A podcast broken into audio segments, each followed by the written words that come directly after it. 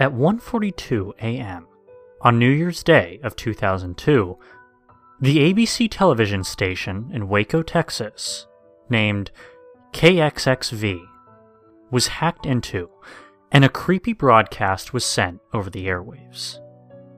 Not many people know about it, since most people were asleep by one forty-two that morning, and very few of the people still awake were watching K X X V. The few that were, however, reported seeing static run over the usual talk show that aired at this hour.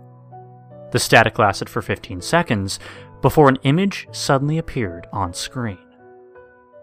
It was a distorted image of someone's face, someone with a balding head and a wide smile.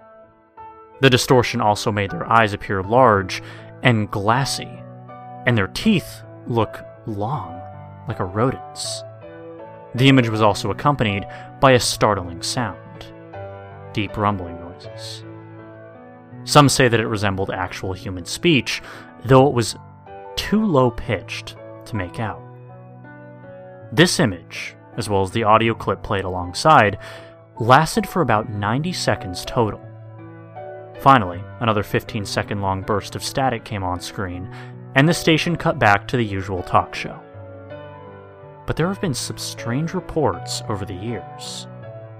Rumors say that, about a week after the incident occurred, three of the eight people known to have watched it that night were deemed legally insane and sent to the Texas Department of Health Mental Health Services.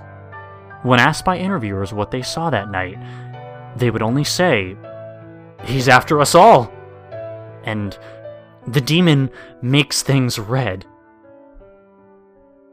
When asked what they meant, they would reply that they had heard what the figure was saying quite clearly, even though the other reports, including the ones filed by people who only saw recordings of the video, mentioned the rumbling being too deep to understand. These people mentioned that the voice was saying things like, "suck their souls," and "watching all," though they refused to explain what these things meant. They also reported that the supposed image was actually a video, and that the being's head was shaking violently, with his eyes darting back and forth and his mouth moving with whatever he said. All other reports say that this image was indeed a still one. Following the incident, police made efforts to track down the person who hacked K X X V that fateful New Year's Day, but to no avail. However, it did turn out that someone had a recording of it.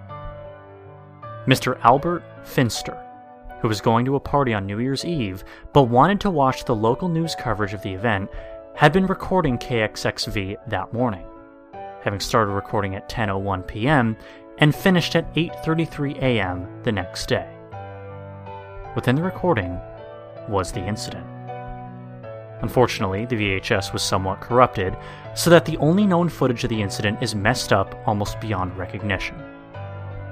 Beneath is a still out of the only forty-five seconds of the incident footage that wasn't messed up by corruption. It is still partially corrupted, though, as a red afterimage haunts the left side of the screen.